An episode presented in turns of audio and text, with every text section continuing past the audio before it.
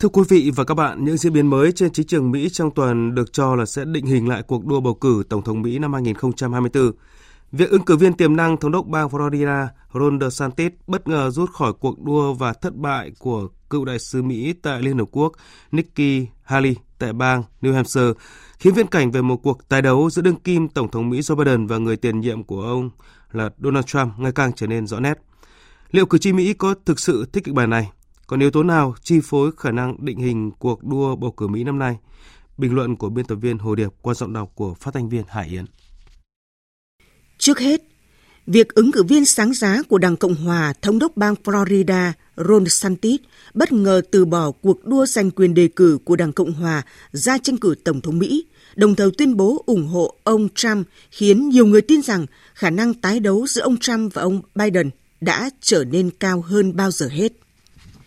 Thứ hai, việc cựu đại sứ Mỹ tại Liên Hợp Quốc Nikki Haley thất bại tại cuộc bầu cử sơ bộ ở bang Iowa được cho là ví dụ thứ hai củng cố lập luận rằng ông Trump có thể là ứng cử viên bất khả chiến bại đại diện cho Đảng Cộng Hòa.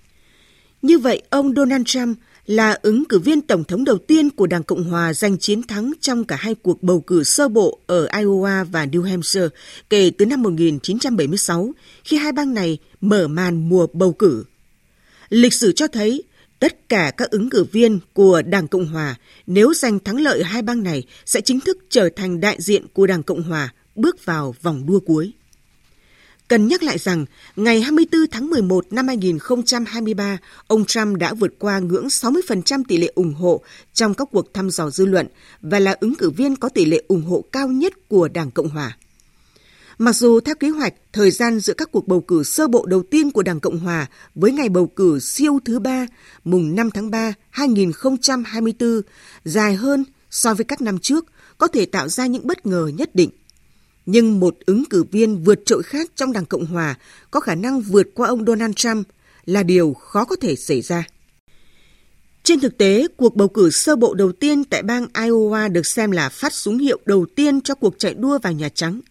Chính vì vậy, sự kiện thu hút sự chú ý không chỉ của người dân Mỹ mà còn cả dư luận thế giới.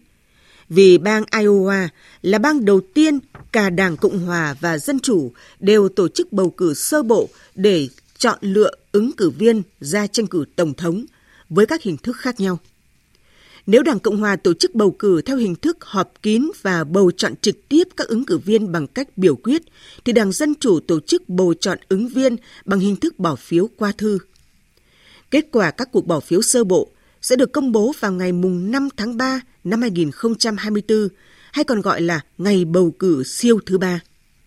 Đến thời điểm này, viễn cảnh tái đấu giữa đương kim Tổng thống Biden và cựu Tổng thống Donald Trump ngày càng trở nên rõ nét. Tuy vậy cả hai ứng viên này đều đối mặt với nhiều thách thức. Dù ông Donald Trump có khởi đầu thuận lợi khi giành chiến thắng ở các cuộc bầu cử sơ bộ, nhưng ông sẽ phải hầu tòa trong bốn vụ kiện hình sự trong thời gian tới. Nếu các phán quyết bất lợi cho ông Trump thì chắc chắn đó sẽ là rào cản làm khó cho chiến dịch vận động cử tri của ông Trump. Và nếu tòa án tối cao Mỹ đưa ra một phán quyết bất lợi cho ông Trump thì điều đó chắc chắn sẽ chi phối khả năng định hình cuộc đua bầu cử Mỹ năm nay.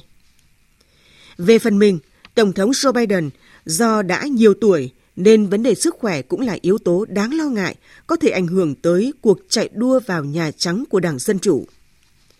Lịch sử cho thấy bầu cử Mỹ luôn có những sự bất ngờ và từ nay cho tới khi hai đảng tổ chức đại hội vào tháng 7 tới, rất có thể sẽ có những nhân tố mới xuất hiện chi phối cuộc bầu cử Tổng thống Mỹ năm 2024. Quý vị và các bạn vừa nghe bình luận bầu cử Tổng thống Mỹ 2024, cuộc đua liệu đã trên đà ngã ngũ?